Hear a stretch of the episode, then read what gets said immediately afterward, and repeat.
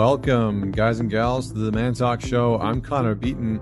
This podcast brings together some of the best thought leaders, teachers, and extraordinary individuals to help teach and mentor you on how to be a top performer in life, love, and business.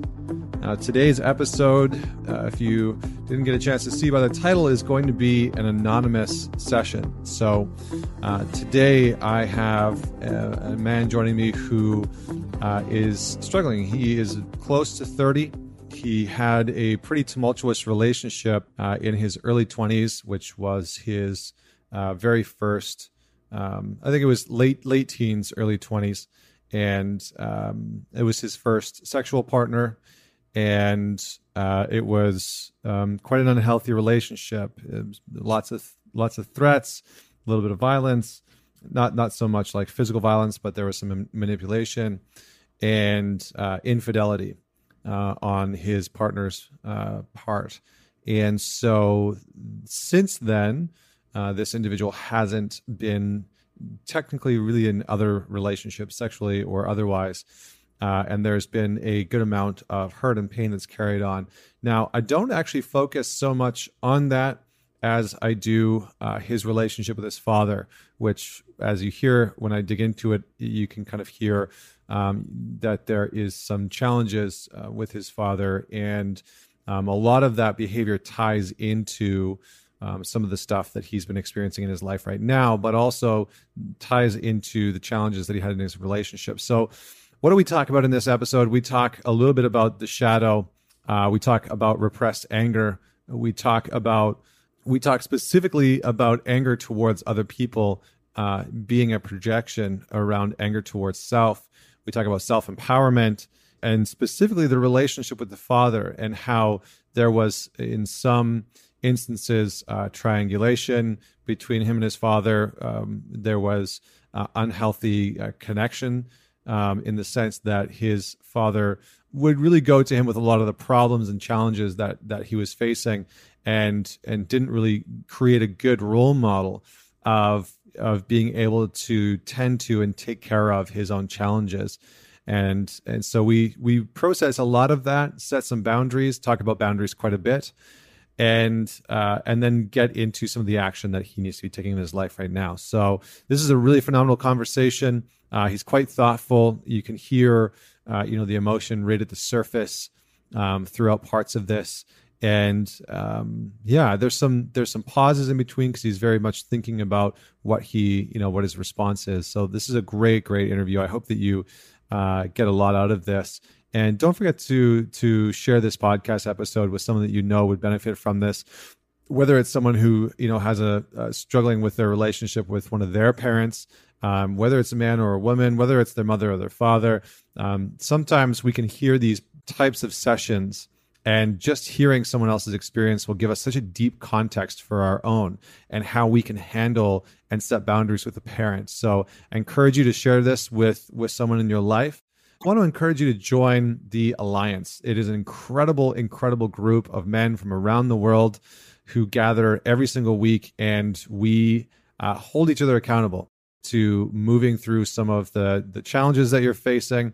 Uh, we talk about purpose, we talk about relationships, sex, and intimacy, and uh, both myself and Traver uh, talk about and, and teach how to embody some of these principles of masculinity, how to start to embody uh, setting boundaries and self respect and pursuing your goals and your dreams and managing transition and all of these major aspects that that many of us are facing. And uh, we do it together with with some incredible guys from around the world. So i hope you check that out. Apply online. Uh, you can sign up today and and join the group uh, and don't forget, if you are not on our email list, I would definitely encourage you to go to mantalk.com and sign up now, uh, just so you can stay tuned for some of the upcoming men's weekends that we have, but also with the book. I am going to be releasing a book that I've been working on. I'm just about at 40,000 words, uh, and I've been bringing an editor in the process. And so that, that book will be getting released soon. And it is all about understanding the shadow of men because the shadow is everything that we are talking about. The shadow is what holds us back from our goals, from our dreams. The shadow is the part of ourselves that we reject and it fuels our inner critic. The shadow controls the sabotager within us that sabotages our morning routines and our meditation routines and you know our sex life with our partner and our finances and the whole thing. Uh, so understanding how our shadow works is incredibly important. And ladies, you won't want to miss this either, uh, because the subtitle of the book is "A Book for Men." Designed to answer the questions of women. So this book is going to be very helpful. It's going to be written directly to men, but it's going to answer a lot of the questions that a lot of women have when they reach out to me about men and commitment, about men and purpose, uh, and and sex and the whole thing. So uh, without any further delay, please welcome my anonymous guest. Uh, yeah, you're welcome. It's really good to be here. Yeah, good. It's it's nice to connect with you and I uh, appreciate you sort of taking the leap. I know that these situations are are always a little little uncomfortable, but there's been some amazing conversations thus far. So maybe just give me a bit of a context of you know why you uh, applied to do this session and what you are ideally looking to resolve. Uh, yeah. So my friend told me about ManTalks about like three months ago. He said that he did some of the coaching with you guys and found it very helpful in his life. I uh, opened up to him around uh, the issues around uh, uh, sex and dating.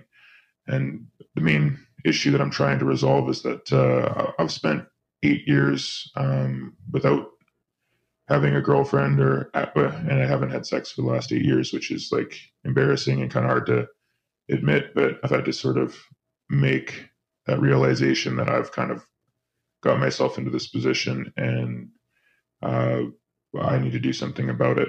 Mm, okay. And so, what you're looking to resolve is, I guess, my fears around uh, around dating relationships and women, uh, my my past trauma around it, so that I can actually uh, trust someone again and, and open up. I don't know exactly how to do that, so I'm mm. looking for some some new methods. I was trying to do it within sort of a, a Christian paradigm, but that ultimately, I think that failed me. And I don't really know where to go from there. So mm. I'm looking for what new ideas. Yeah, tell me a little bit more about the the fears that you're talking about, and and maybe the the Christian paradigm and how that played into it.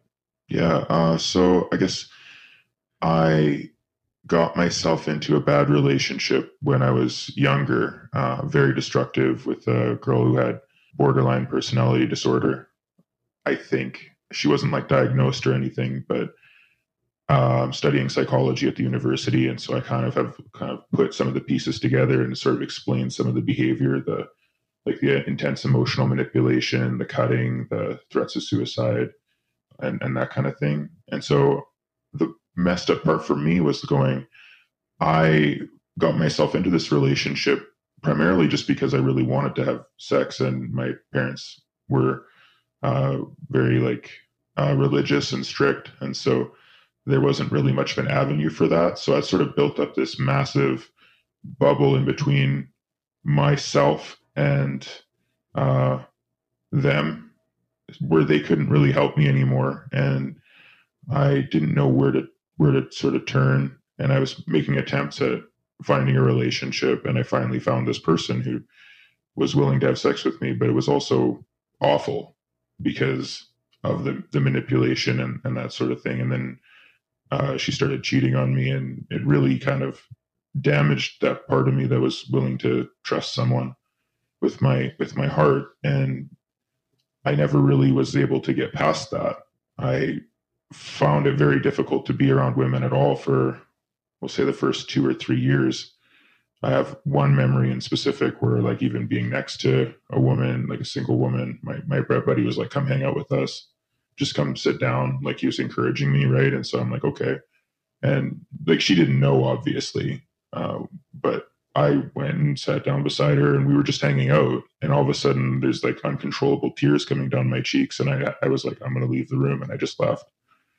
And uh that's that's sort of like where where I was at with it, and then from there, I I didn't really know how to how to process that, so I started um, working on slowly desensitizing myself to emotional triggers through uh, like I basically tried to do exposure therapy on myself, and uh, it was a long process. And I finally was I, went I got into a couple of like really short relationships. That lasted a couple of weeks, but whenever they sort of turned uh, like physical at all, um, I think that was because like just because of the the churchiness or whatever that was kind of seen as like a bad thing, and it made them nervous, and then they'd break up with me, and then I didn't know there was no because I couldn't be as emotionally vulnerable as I needed to be that early in the relationship, but I needed the physical intimacy in order to prove to myself that the relationship was even there. Hmm. So there was this weird there's this there's this double bind that I've been in for a long time. I don't know how to go from where I'm at now into like this like perfect relationship where everything's going to be all right. I just don't see that happening. So I uh yeah, I, I, I don't know what to do about it. So I'm scared. I'm scared it won't happen for me. I'm scared that I won't be able to fix it. I'm also scared that it would work, you know, or that I would get part way and then I'd, I'd fuck it up. Like I'd sabotage it. Right. Yeah. Okay. And can you tell me a little bit more about this? You mentioned the, you know, getting into the perfect relationship and that you don't think it's possible. What, what is that perfect relationship? And yeah, let's just start there. Well, I, I don't even know what it is, right? It kind of, that's, I had a picture of it in my head when I was younger, but now it doesn't seem like it's realistic because my values don't even line up with the person that I imagined being. Like, I'm not the, the guy who would be in that relationship hmm. because, because the relationship that I pictured was this sort of monogamous Christian relationship, right? We both go to church together and, and pray and everything like that. And I, I've lost a lot of those.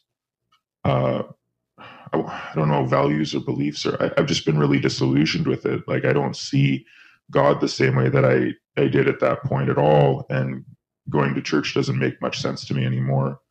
Uh, in, in fact, I've mm. I spent the last four months um, deliberately not going to church. Like I went regularly for years. I was very dedicated to it. Like we're talking eight years. I was uh, did leadership and that sort of thing, a lot of voluntary leadership, and even like talked in front of uh, people about about it. And I was very passionate about it.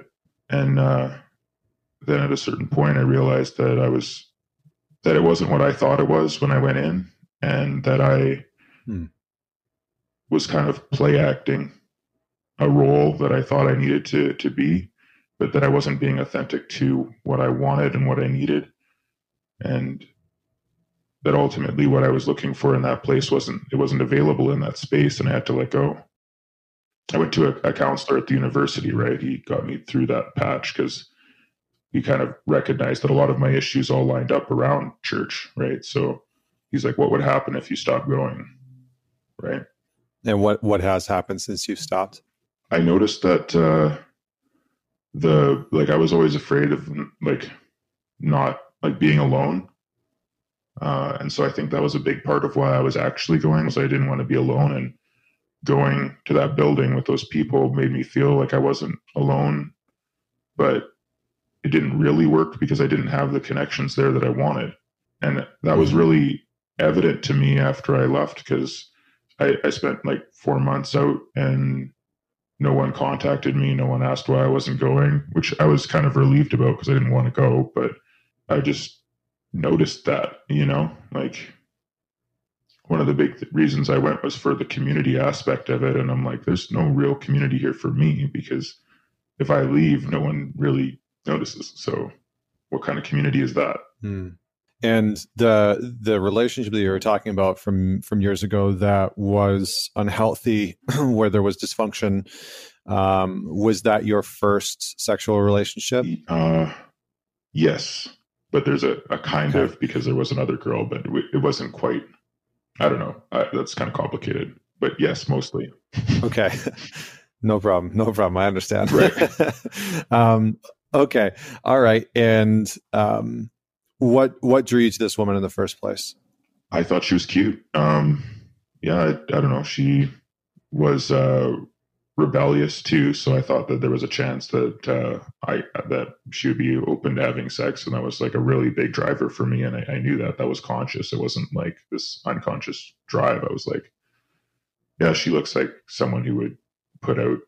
And uh, I thought that uh, I saw I saw an emotional connection when we were talking, and we started to get along, and then uh, it kind of shifted from just wanting to get laid to like I actually started to care about her. I mm-hmm. saw that she had a lot of different problems with her family, and I had some some genuine compassion for her, and I thought I could help. I thought I could help her through that situation, and so I tried to do that.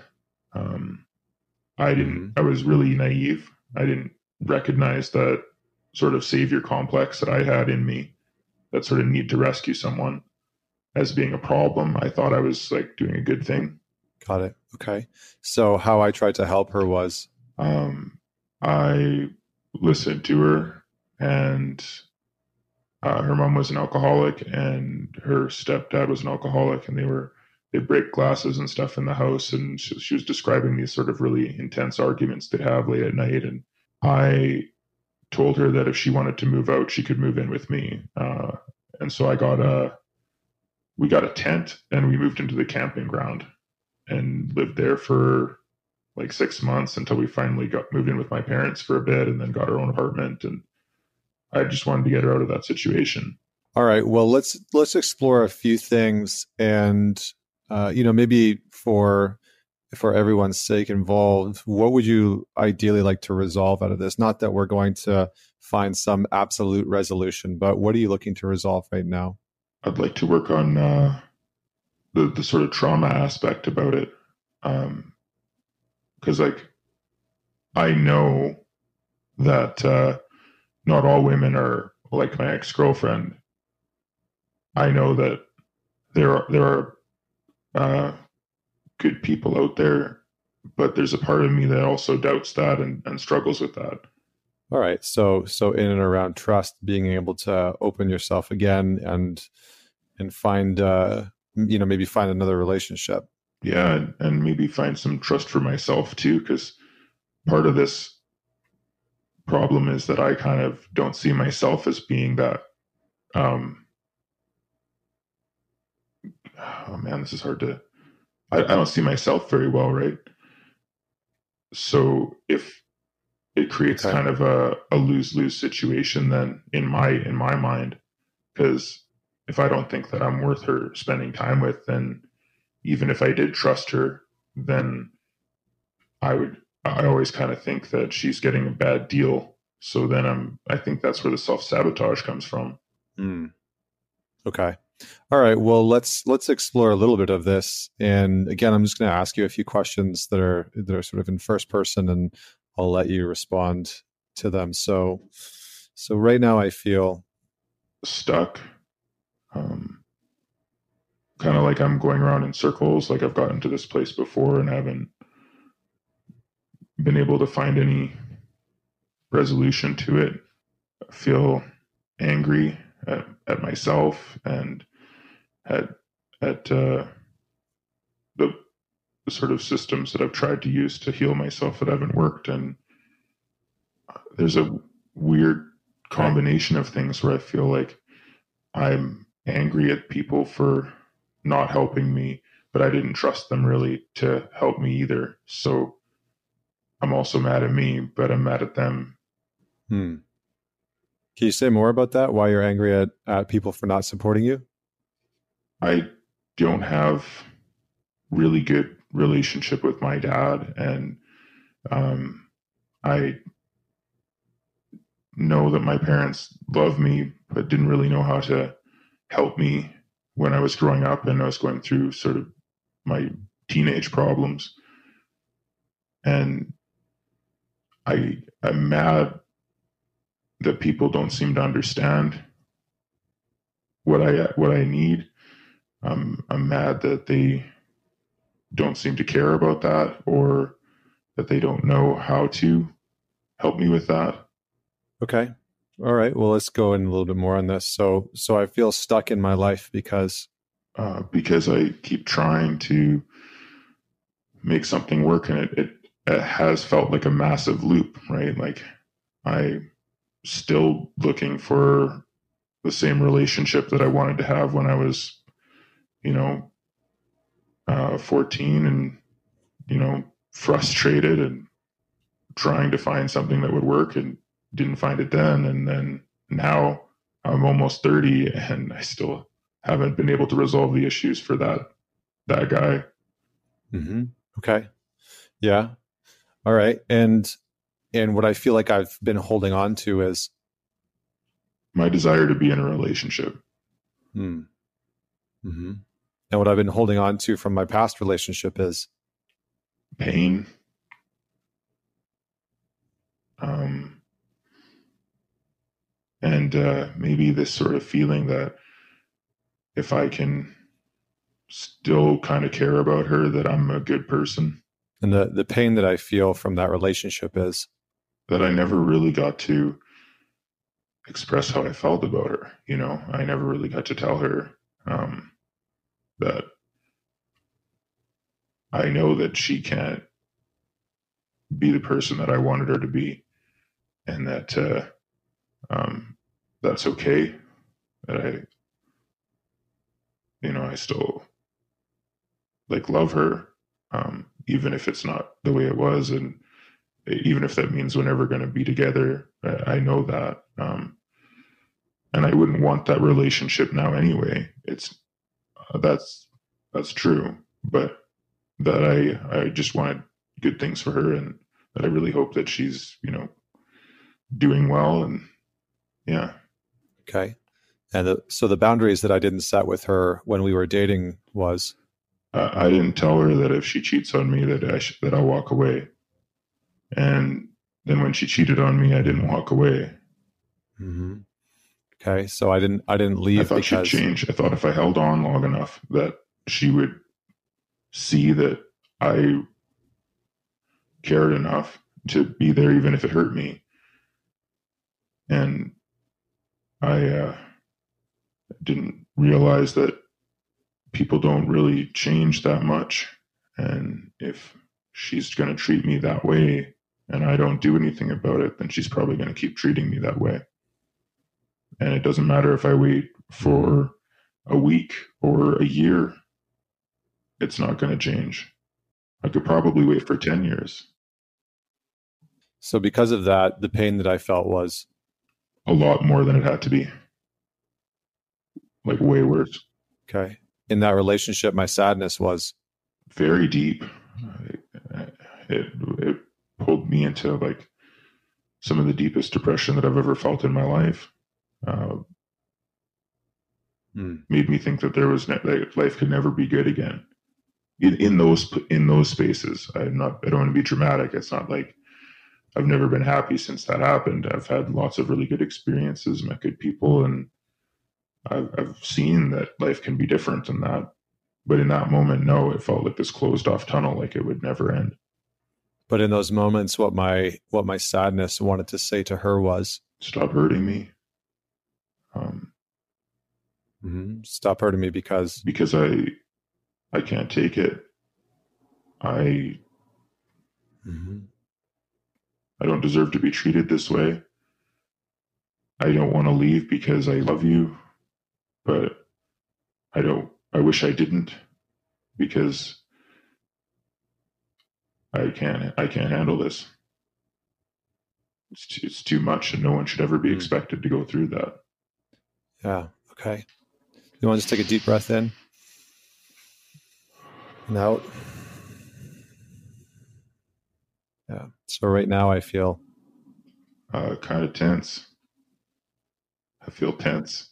Yeah. Uh, in my back, in my uh, upper back, between my shoulder blades, the base of my neck.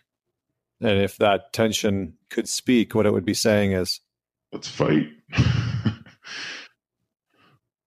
Yeah, yeah, because my anger is it's up in my throat.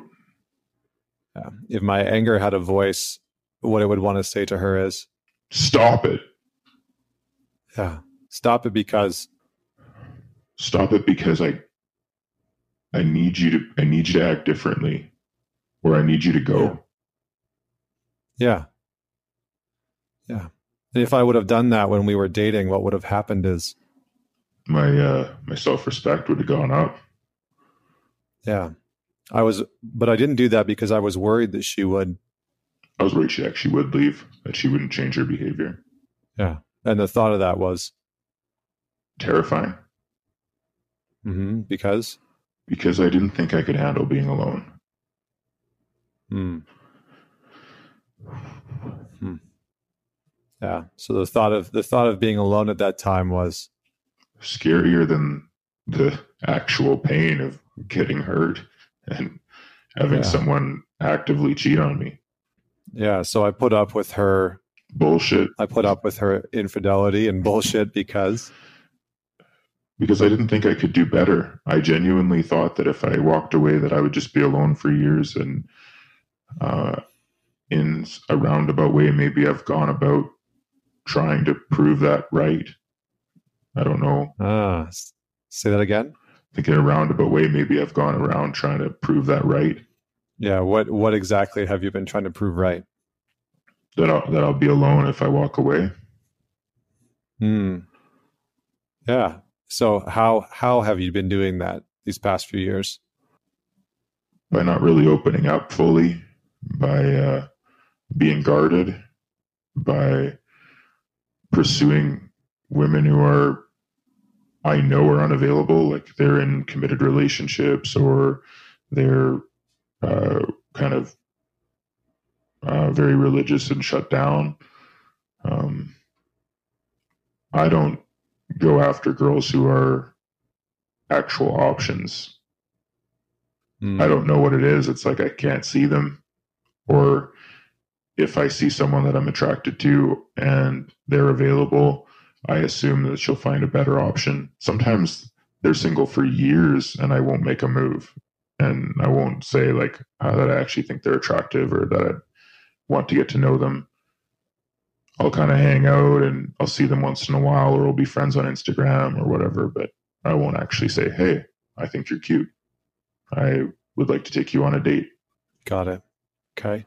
So let's let's talk about the let's look at the anger just a little bit more because I think that's an important piece. How did it feel to just let that come to the surface a little bit and, and release it a little bit?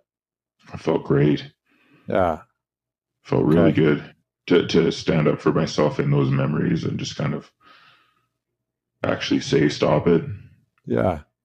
You know, the the interesting thing here is when our memories come up, you know, our, our depression and and a lot of you know, de- depression specifically is a past based uh, occurrence, and it occurs because things in the past are not dealt with, they're not healed through, they're not integrated.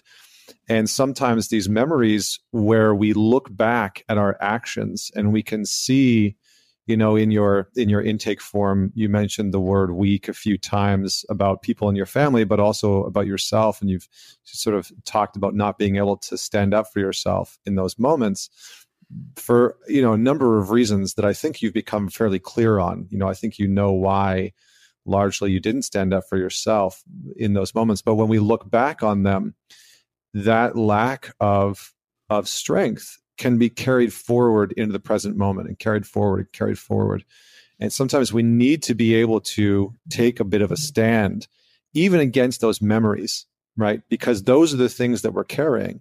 And and in the moment we can when we have that flash come up of the past, or we have that inner critic come up and say, Oh, you know, you're not you're not good enough for her, or you know don't even bother going to talk to her whatever that whatever that voice is we need to be able to stand up to it a little bit.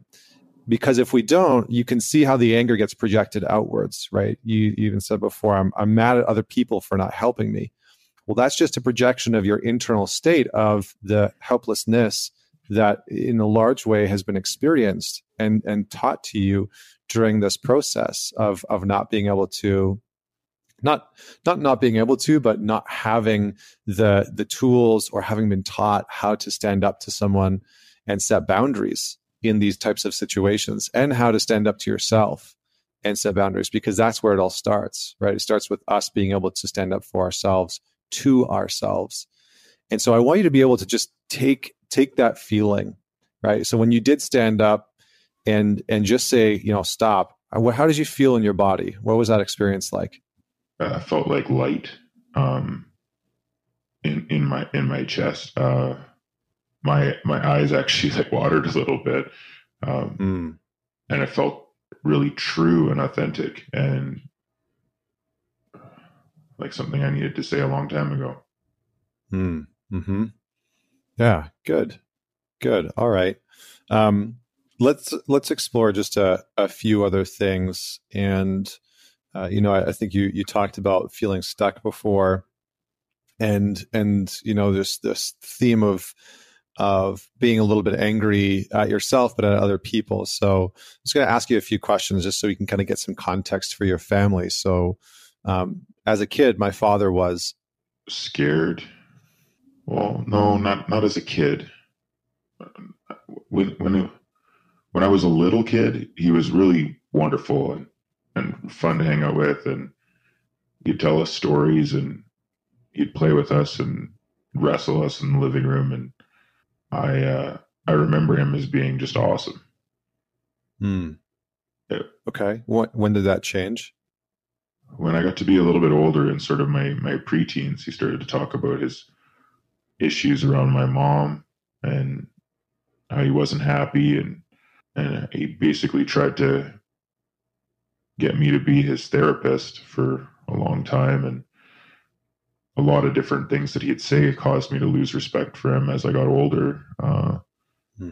Things like uh, he would uh, do a job for someone and then they wouldn't pay him, and then he'd come back and he'd tell us how frustrated he was, and I should just say blah blah blah. I should just say like it was no big deal, but then he'd never say it, and he'd be like, I'm always getting taken advantage of. And I started to realize that it was his fault because there was like some things he could do, like like he would even say what they were. He'd be like, I should ask for money up front. And then he'd be like, so I'm like, how do you get in the situation again for like the 20th time? If he's going to make mm-hmm. that, I'm asking for money up front. Obviously, he didn't do that. So just shit like that. And the biggest thing was uh, my parents went through uh, a divorce, but it was like kind of a long, drawn out ordeal. Mm-hmm. Um, when they finally did get divorced, it was after my breakup, and I kind of went like, "Awesome! Like, good for both of you." Neither of you were happy with that situation, and it's better for everyone. But mm-hmm. I guess the part that made, that pissed me off the most was the fact that dad would say so many negative things about my mom because she's still my mom.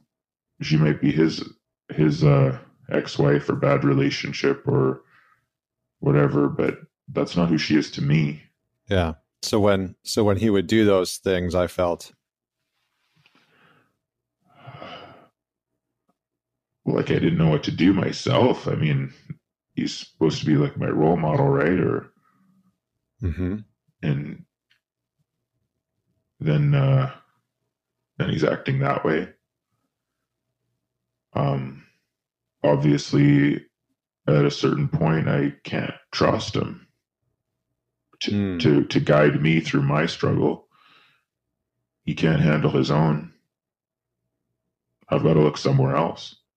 Yeah, yeah. So I so I couldn't trust him because he because he didn't trust himself. Mm-hmm.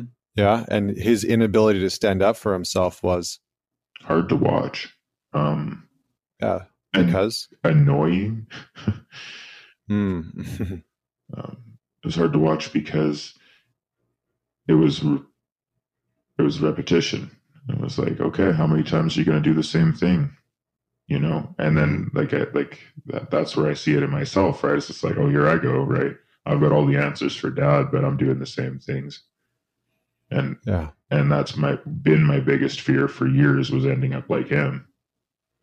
Mm. because we have sort of the same genes. We even like look similar. Uh we've been uh told that before.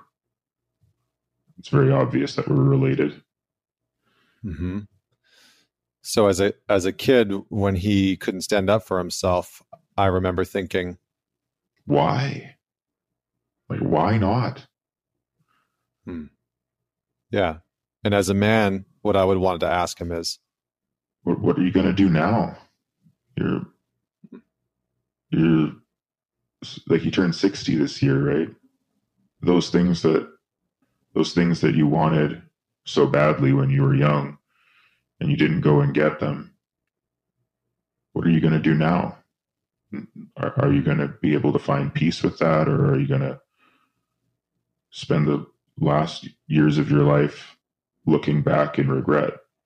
Yeah. So my father's anger is hidden. I know it's there because I know him.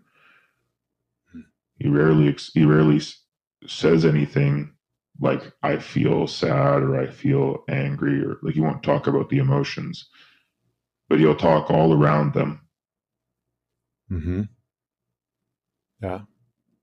Okay. And and because of that, I feel like he doesn't really understand himself. And the impact on me is I feel discouraged and hopeless when I'm around him, so I don't hang out with him much. Hmm. He he would he would he would love to talk, but I spend quite a large amount of time away from him. Right, because when he wants to talk with me, what I feel like he wants is uh, just me to tell him that, like, to encourage him or tell him that everything's going to be okay, or kind of pat him on the back, basically be what I need him to be for me. Yeah. So if he was sitting in front of me right now, what I would want to say to him is, "Dad, can we do things differently? I, I don't want to. I, I want to have a connection with you, but I don't want it to be the way that it's been. I, I don't yeah. like our relationship, and I would love a relationship with you that was healthy, that was was awesome and open, and I want that more than anything else. But every time that I try to talk to you about my issues, you tell me about yours, and I know that you want to be a good dad to me, but you don't know how, and so it's complicated. I love you so much. And I don't really know how to express that because of how complicated things are. I don't want them to be complicated. Yeah. So saying this feels I don't have a word for it. It's okay. Yeah, it's okay. Maybe, maybe like sad, kind of confusing. Hmm. Yeah, because what I've wanted from him is I, I don't even know. Hmm. But the direction that I've wanted from you is if you're speaking to him. Oh, Dad, all I've ever really wanted was for you to tell me that I have what it takes and that I can just go out there and make my best shot. Even if I fail, that's okay. You're there for me and you love me anyways. Yeah. And, uh, yeah. Yeah. But because you haven't taken your own best shot, the impact has been negligible. yeah. And what you've taught me is to give up because eventually no matter how many times you try, it's not going to work out. And mm. you keep struggling, doing the same things over and over again, just struggling away, getting nowhere mm. really. So if I wasn't if I wasn't being so kind and nice, what I would want to say to him is get your shit together. Please. Yeah. Like Yeah. Take some take some real inventory of what's going on. Like you know that all of your kids are are leaving they're none of them are in the same place as you all of us don't want to live there you've known that for a long time if you want to be with us you have to come to us and i don't know what that would mean for you I, I, I don't I don't even know if there's hope for you at this point when I when I look at at where you're at, you seem so stuck and so alone, and you hate it, but you don't hate it enough to change. Mm-hmm. Yeah, and what I'm not going to put up with anymore is listening to you tell me about your ex girlfriend or the new relationship that you're trying to form or the different relationships that you wish you had or the old relationships that you failed at or the how women are terrible or how like the government's out to get you or all of that stuff. It's all trash. Uh, it doesn't help you at all. And it's not my place to talk to you or advise you about how to manage your relationships you you you do need that you do need someone but i'm not that person and there's counseling, there's options out there, there's YouTube videos if you needed that. You really need mm-hmm. some friends. I'm not your friend, I'm, I'm your son. Good. So the boundary I'm going to set with you is let's not talk about relationships. Let's not talk about women. Let's talk about you and me and about how how you're doing, how I'm doing, about what you want to what you want to do next, about what I want to do next. But let's not talk about let's not talk about relationships anymore. Let's not talk about the hopelessness and the how you're trying to have that perfect relationship that you wanted when you were a kid and didn't get. And let's let's never yeah. talk about my mom. Mm-hmm. Yeah, because when you talk about my mom, it's usually it's usually negative. Mm-hmm. And that feels disrespectful because because she's she's my mom. You know, uh, I I I want to see her that way. I want to see her as my mom. I don't want to see her as your disappointment. Hmm. Hmm. Yeah. Good. Good. All right. One more deep breath. And out. Good. So answering these questions has felt. Uh, uh, really awesome. It's been uh, scary um, to go into the into some of those places. I don't like to say negative things about my my family. Mm-hmm. I feel like I shouldn't. um, well, it's a, you know you bring up you bring up a good a good point, which I think a lot of people battle with, which is you know there's we we often find ourselves at odds with our own healing because sometimes our own healing means that that we need to look at the the the honesty and the truth of how some people have been showing up in our life. And we have a, a tendency to want to protect our family at all odds at all costs and you know we don't want to badmouth them and we don't want to we, we definitely don't want to hurt them. And there are times where because of that protection mechanism uh, we sacrifice our own boundaries and we diminish our own sense of self-worth because that's what happens when we sacrifice boundaries right? There there is a direct correlation. Every time that we know that there's a boundary that we should be setting with a family member, with a friend, with a partner, and we aren't setting those boundaries, the impact of that when they cross those boundaries is that it is that it, it diminishes our sense of self-respect and self-worth and and it pushes us further and further into the role of the victim. And the last thing it does is that it amps up the our sense of helplessness right? Because we start to feel like, well, it doesn't matter what I do, it doesn't matter what I say, because I'm just going to find myself in this situation anyway. And that creates this closed loop of convincing us not to set boundaries with people, especially with our family, right? So we can both protect our family and protect ourselves.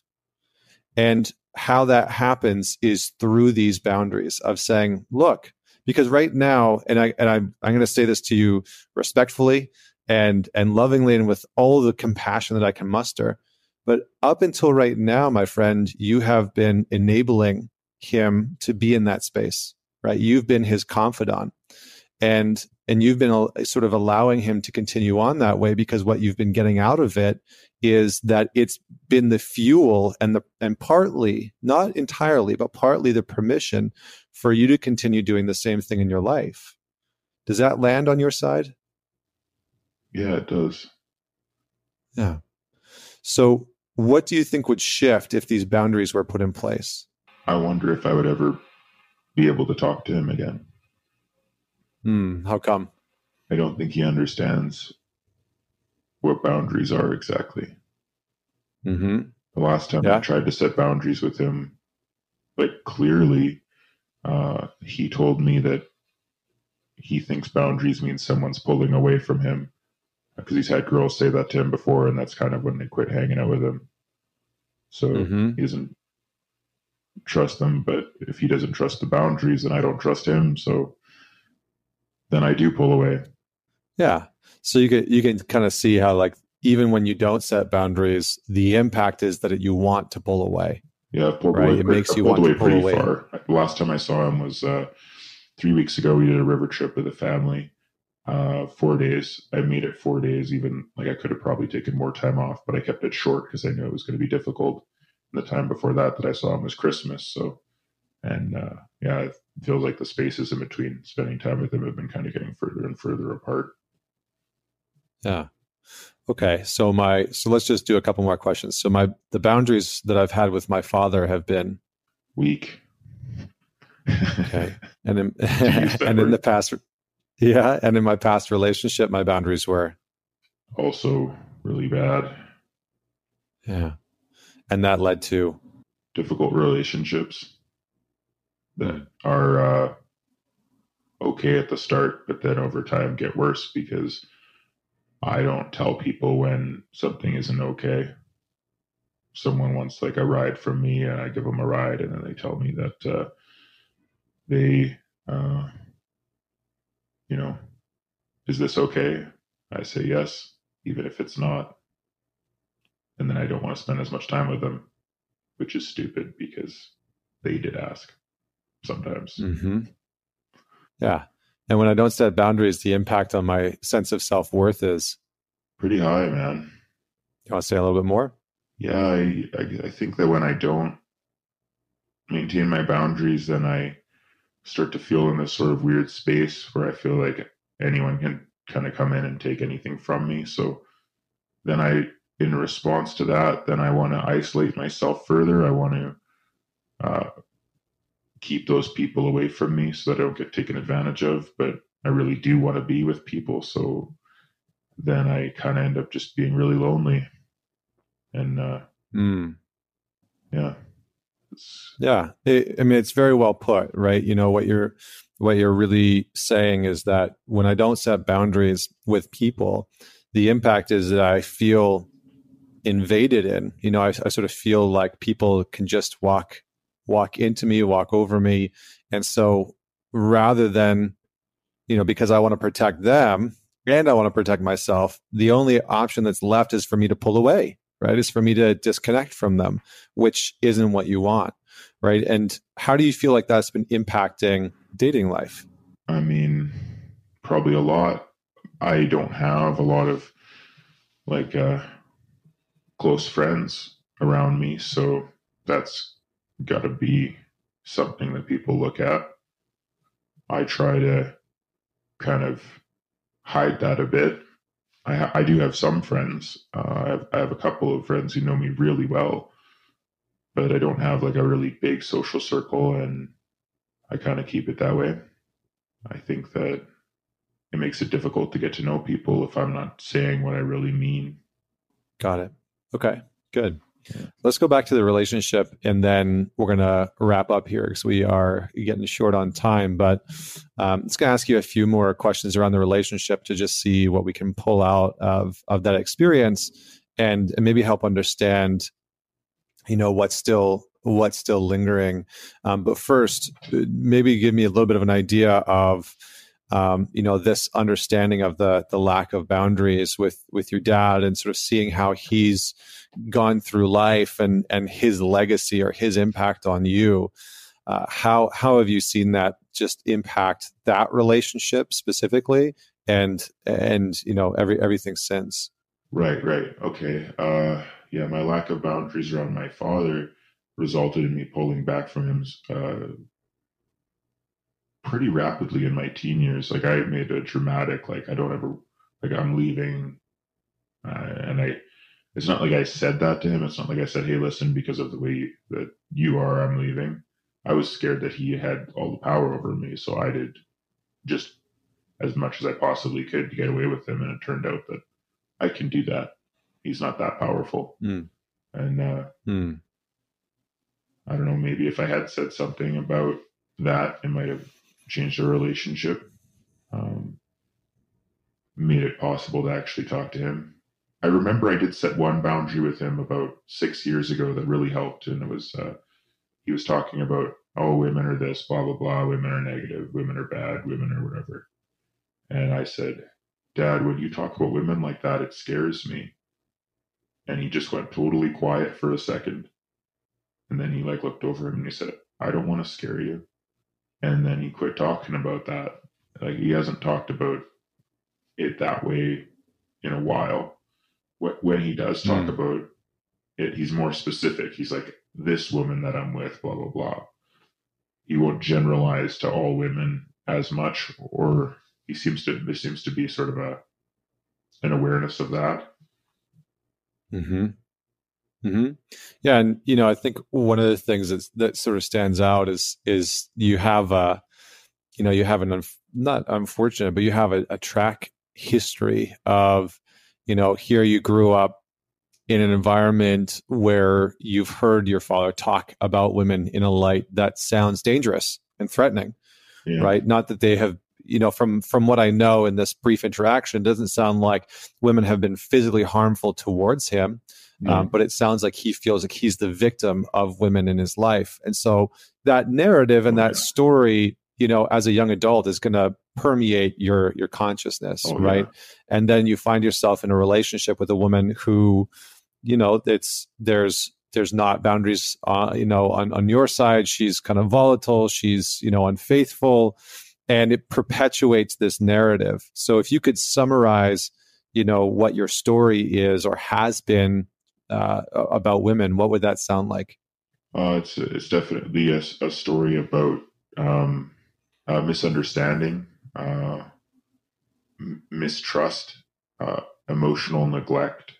Like, like all of the issues come back to neglect um, rather than uh, any sort of real abuse or yeah. Uh, like there was some insults and some yelling thrown back around between me and my ex at a certain point when the relationship got very disrespectful near the end. But that wasn't before all of the neglect and the like, oh, what can I get away with? How far can I go this way? Like, can I get some on the side? Was before that started happening. Um, mm-hmm. It was, yeah, just went from lovey dovey to slowly less and less things and things being less and less special and less and less communication around things. And it, there was eventually yeah. this sort of painful vacuum that and that's what I remember growing up between me and my father too was like that painful vacuum of like we're just sitting in the truck driving to the next job site and just this long quiet drive nothing going on and i'm just in my internal world which is a very negative one and now I can I can see why, right? mm-hmm. Yeah, and you know you can just I just want to pinpoint this this theme that is happening over and over and over again, and and just address this before we move on. But you know there is this there's this commonality that continues to show up that you have been in your own internal world, and that internal world has been somewhat negative right? And so you, have given examples from childhood, you can give examples from from the teenage years and and beyond. And the you know the the have you ever heard of a book called Iron John? Ooh, yeah, I have. Uh, yeah, my friend uh, was telling me to read that. Yeah. Read chapter one. Yeah, great, great book. You know, it, it talks a lot about the coming of age of a of a young man, but it also talks about um, you know being able to being able to meet the sort of like wild man within you. And that's just what he calls it uh, what robert bly calls it in in iron john is the wild man. But really it's about coming into contact with this more primal part of our internal being. And that primal part is required because that primal part is the is the essence that allows us to set boundaries. And it might sound counterintuitive but i always say anger or good boundaries requires good healthy anger. Because our anger is like the detection mechanism that helps us see when a boundary is being crossed right? So when we feel that internal reactivity we can tell that a boundary is being crossed. Now that doesn't mean that we have to yell or shout to set a boundary. It simply means that we have to be able to notice when that anger is there. But you can see how there's this there's this theme of feeling internally alone with your own thoughts and your own experience, and that experience being largely negative. Can you just say a little bit more as to why you feel like that experience has been negative? The internal one. Uh, I, Well, when I was growing up, it was all about uh, being controlled and being neglected, right? So I, they, like my dad and his whole thing was because he wanted us to have this sort of perfect view of the world.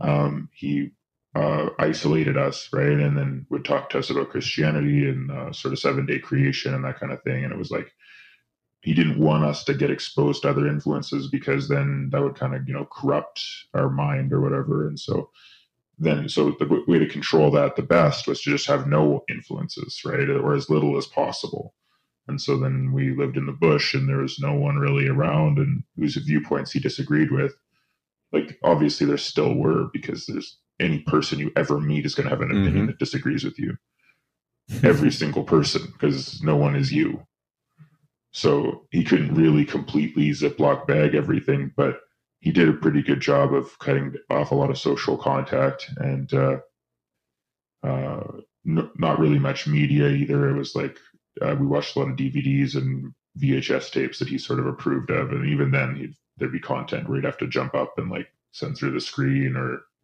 in the middle of a, mm-hmm. a sentence or whatever. But um, yeah, my I didn't really know exactly what my needs were, but I remember times where I would be like really hungry and I needed proper nutrition or proper food, but I wouldn't know what to ask for, right? I'm just not feel off, right? And now like I've been paying a lot of attention to my diet the last few years and I'm like, wow, I did not eat nearly enough vegetables growing up. Uh, I didn't have like I had way too much carbs and uh, I, like I don't know I guess what I'm really trying to say with all of that is just that I didn't have any control mm-hmm. over looking after my own needs because my dad was so concerned. Like he was trying so hard to make everything mm. perfect for me that he yeah. things kind of hell. Okay, good.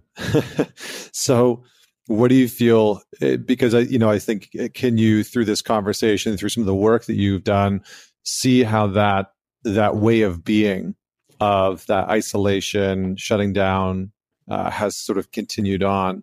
Um, can, can you see how that started to impact and, and permeate, you know, some other areas of your life? Oh, for sure. Uh, yeah. I mean, this last, yeah. Oh no, you, you we were looking for a specific example there. It's fine.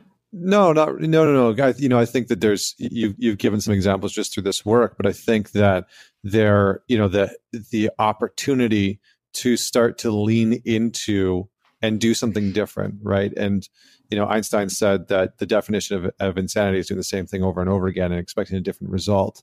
And yet we do that when we're when we're in pain. You know, we do that especially when we feel um, helpless or hopeless or like we are the victim of something, and that there's this undertone of of hoping that someone will come to to get us, someone will come to save us. And you know, I think a, a, little bit it sounds like there's still a part of you that's hoping that your dad will pull out of his own bullshit and that he will eventually step into the man that that you have always wanted him to be. And that is that's a part of the shadow. It's part of the the illusion. You know, it's part of the the father wound, I guess we could call it, which a lot of men fall into, right? A lot of men fall into this this space of hoping that their father will turn into the man that they've wanted them to wanted them to be or or sh- finally show up in the way that they've wanted them to and the work that we have to do as men is to stop waiting for that and to to let go of the illusion that he's somehow going to change. And for us to step into and to call ourselves forward into being that man into giving ourselves those things which he has not been capable of giving us. And that's challenging. And that might mean that you find uh, you know a men's group to join where you can have that very direct guidance and support you know i know that you tried some men's groups through through the church which maybe didn't land in the way that you wanted to. Uh, but you know you could check out like you could check out the alliance which is something that i run and the guys in there are really really poignant. Um, and if it's not that there's countless other you know online in-person groups where that type of direct mentorship and guidance will will be important but it's it's all in the effort of of helping you start to teach yourself how to do that. And and you know a, friend of mine trevor boehm always says no one's coming to save you. You know no one's coming to save you. And and people can support you and people can help you and people can give you guidance. Um, but at the end of the day it's really our own individual responsibility to start to provide ourselves with the type of uh, self-respect and boundaries and guidance and mentorship that we looked for from our father. And if you're not going to get it from him then then getting it somewhere else at least for a small period of time so you can see what that looks like and feels like is going to be incredibly important. Does that resonate with you? Absolutely yeah. I feel like that's a big part of what i've been learning this like last year. I uh i've had the the misfortune or perhaps the amazing opportunity of having a lot of people in my life kind of actually walk out not on me, although it resulted that way. Like they moved to other countries or different places. And mm-hmm. I've ended up recognizing very clearly that the people out there who I thought was were going to support me or help me, they're they're just not going to do that. And they're not going to even really be there for me much at all. And when it comes down to it, the only person who knows if I'm working on myself is me. And I uh, spent a lot of years hoping someone else was going to take charge of my life and and make it good. And I've I've recognized that uh, I need to take charge of my life if yeah. I want to make it good. Yeah. Good man. Good. So um, you know, I know we're I know we're short on time here and, and almost wrapping up. Um, I I just have a, a few more questions. So um, let's just go back to the the relationship. So in in my relationship i felt angry because i didn't set good boundaries and when i was hurt i expected the other person to adjust themselves to me. Uh, when they didn't i felt betrayed and angry. Mm, hmm okay. And i was angry with her because she never saw me. She never really saw who i was. Mm. and, and how i felt about her Okay. And I was I was angry with myself because I didn't do what I needed to do uh, to take care of myself. I didn't walk away when I needed to walk away. I didn't express my feelings and emotions as I felt them in that moment. I waited and I tried to be a hero instead of being a hero to myself. Mm. Yeah. And I was angry with God because well, because he's a lot like dad in some ways, maybe. you want to say more about that? Uh, he didn't step in to take my pain away. He didn't heal me when I asked him to. He didn't do anything for me. And through that process of realizing that I'm he's I'm not getting what I needed through that, no matter how much I pray, no matter how loud I scream when I'm praying, doesn't matter. Mm. Um, I have to do this on my own. And that's exactly like how it was when I was growing up, man. I'm on my own. There's a idea out there that looks like it's supposed to be support, but it doesn't really do the support that I that I need. And what I really need is to come into myself and do the best that I can to make things better. Mm-hmm. Yeah. So, what God or life or the universe may have been trying to teach me is that I, am responsible. I need to take charge. I need yeah. to own my own story, and I can't let someone else write it for me. Yeah. Great. This is powerful. You know, like yeah, I think there's a distinction, right? It's not it's not necessarily your fault um, that some of those things happen. Not your fault that you know your father was a certain way or you know uh, you know as a as a teenager is talking to your mom about these things that's that's not on you right? That's not that's not your fault. And these things that have happened later on in life and your relationship and, and whatnot you know it it is it is only your responsibility to learn from them to heal from them to integrate the lessons that they were teaching so that you break the cycle right you break the cycle and and the legacy that is being passed down to you from your father and you create a new one and a more powerful one, a more empowered one that is going to allow you to step into the type of relationship that you want. And that's going to allow you to, you know, eventually, if you want kids, to be able to teach your kids, you know, different lessons and to have a have a quote unquote different legacy, but to be able to to show up for them first and foremost, showing up for yourself. And and that's an incredible gift you know, because it sounds like I, and I would imagine that at some point your father learned that behavior. You know, he learned that from somewhere. And, and I'm sure that if he was on this call with me or if he was, uh, you know, sitting in a session with me, that would be something that he would explore and discover is how did he learn that behavior? So, hmm, so I think that there's a few things we're gonna we're gonna have to wrap up here because um, you know we've gone a little bit over time. So I hope I haven't made you late for anything. Um, but just just a couple last things. So so how I feel right now is um, relieved. I uh, I feel good getting a chance to actually process this stuff and and talk about it. I feel a little disconcerted too because I can see that my distrust for the process that I'm on in my life. Uh, my my distrust in you use the word God, which is kind of a bit of a trigger of a word, but but we'll use the word here too. Like my distrust for God and my distrust for my father are kind of the same, also, right? So I'm like it, it's kind of all the same song song and dance, right? I don't I don't like that.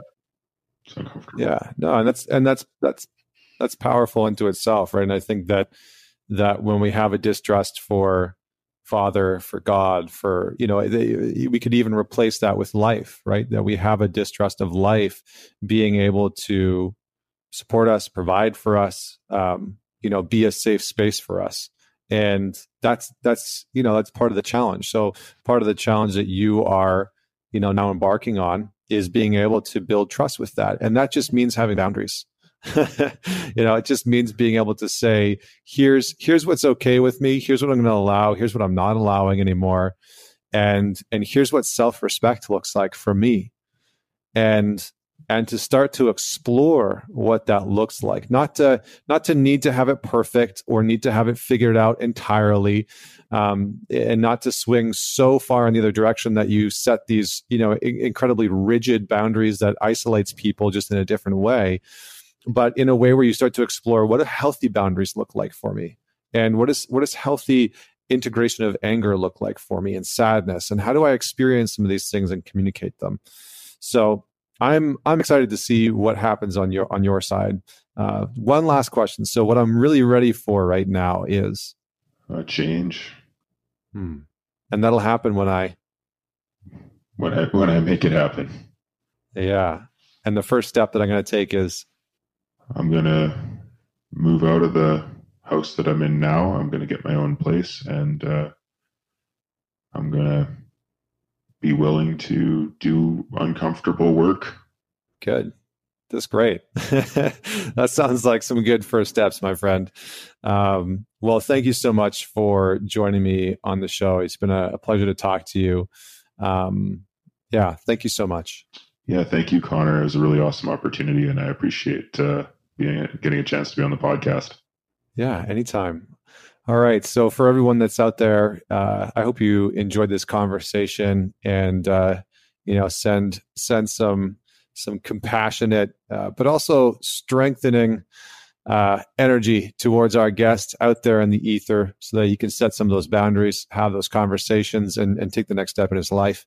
And uh, don't forget to share this episode with someone who you think needs to hear it. We all know um, you know, whether it's ourselves or family members or friends uh, that can benefit from these types of, of very open and real conversations. So until next week, this is Connor Beaton signing off.